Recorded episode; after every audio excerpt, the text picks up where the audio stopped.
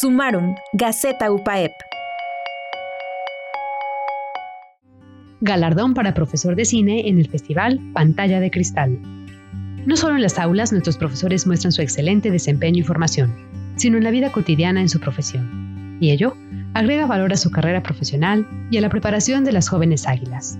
En esta ocasión compartimos la experiencia de Luis Felipe Ferra García, profesor de la Facultad de Diseño y Producción Publicitaria, quien fue galardonado con el premio a Mejores Efectos Visuales en el Festival Pantalla de Cristal, por el video Mira Mira, de los músicos de José, una banda importante y famosa para la gente del inicio del jazz y del funk.